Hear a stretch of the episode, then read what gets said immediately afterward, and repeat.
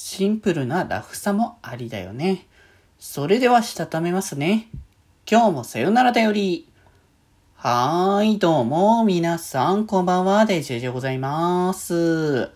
はい、この番組は、今日という日に、さよならという気持ちを込め、聞いてくださる皆様にお手紙を綴るように、僕、デジェジがお話ししていきたいと思います。はーい。ということでですね、まずは、えー、メッセージをいただきましたので、こちらから読ませていただきたいかと思います。はい。ということで、ハムカズ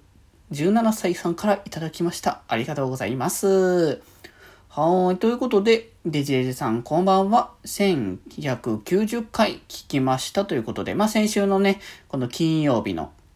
回ですね。というところで、えー、夏の部屋着問題ということで、えー、ジンベエは生地も、えー、薄手で気軽に着れて洗えるので便利ですよね。個人的にはジンベエのビジュアルも好きなので、もっと普及してほしいですね、と。ね、まあ、確かになかなかこう、ジンベエ着てるって、まあ、部屋着はあるかもしんないけど、外出てるって言ったら、それこそ近場の、なんか、お祭りとかあった時に行くかな使うかなぐらいな感じですもんね。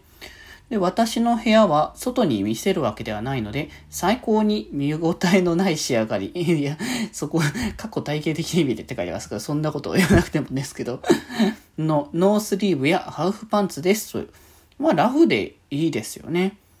足を晒すのが割と苦手なんですが、部屋は完全に油断してのんべんだらりとしていますと。そうですよね。人、部屋、あの、やっぱ割と外出るときは肌さらさないって人とかね、まあそれこそ今の時期暑いし日差しもあるから、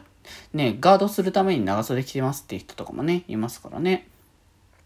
えー、スポーツウェア系のハーフパンツなので、速乾性もあり、雨や汗の影響があまりないのもすごく重宝しています。デジェイさんが肌を露出するイメージがないので、夏の装い、レアですね。過去何と そうですね。何でしょうねではでは、今日もさようならということで。まあでも割と僕、あのー、外出るときは、割とラフな格好の方がというか、まあ、袖が、袖がないって言うたらですけど、割と半袖とか、夏場は結構そういった動きやすさを重視した格好をすることが多いので、割と肌を露出する機会は夏場は意外と多いかもしれないですね。まあそういうのを見せる機会がまああるかどうかっつったらまあ VTuber のでなかなかないですけどもね。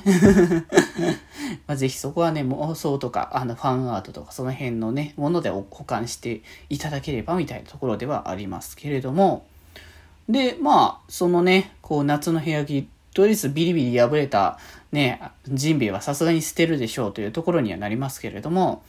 まあ、そんなね、こう捨てるっていうところで新しいものをね、やるところで、まあ、今回メッセージにいただきましたけれども、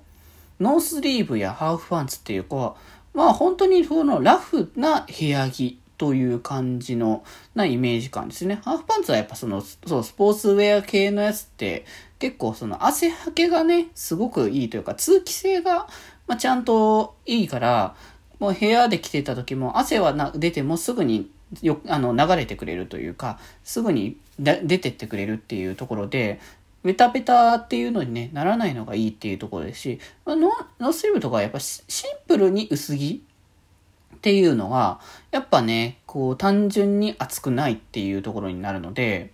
そこはすごくね、便利なのかなっていうところありますけどな、せっかくならね、そういう意味では、こう、薄着の、まあ、タンクトップだったりとか、なんかそういった感じのものを、もう部屋用として購入する。だそれはだからシャツと、のことだから下着というか、まあ、こう、インナーですかね。インナーとこう、セット感ですけど、インナーと同じくの扱いですけれども、まあ、部屋にいる時ぐらいは、そういったね、ハーフパンツだったりとか、そういったノースリーブやタンクトップだったり、そういった生地、生地じゃないそういった服装っていうのも、まあ、ね、メッセージにもありましたが、誰かにね、こう見られてるわけではない部屋というね、状況なので、そこは気にしなくてもいいのかなと思いますけど、まあ、せっかくならなんかそういったスポーツウェアの、こう、ハーフパンツだったりとか、まあ、そういった上に着るような、ね、タンクトップ系のものだったりとかも、ちょっと、あの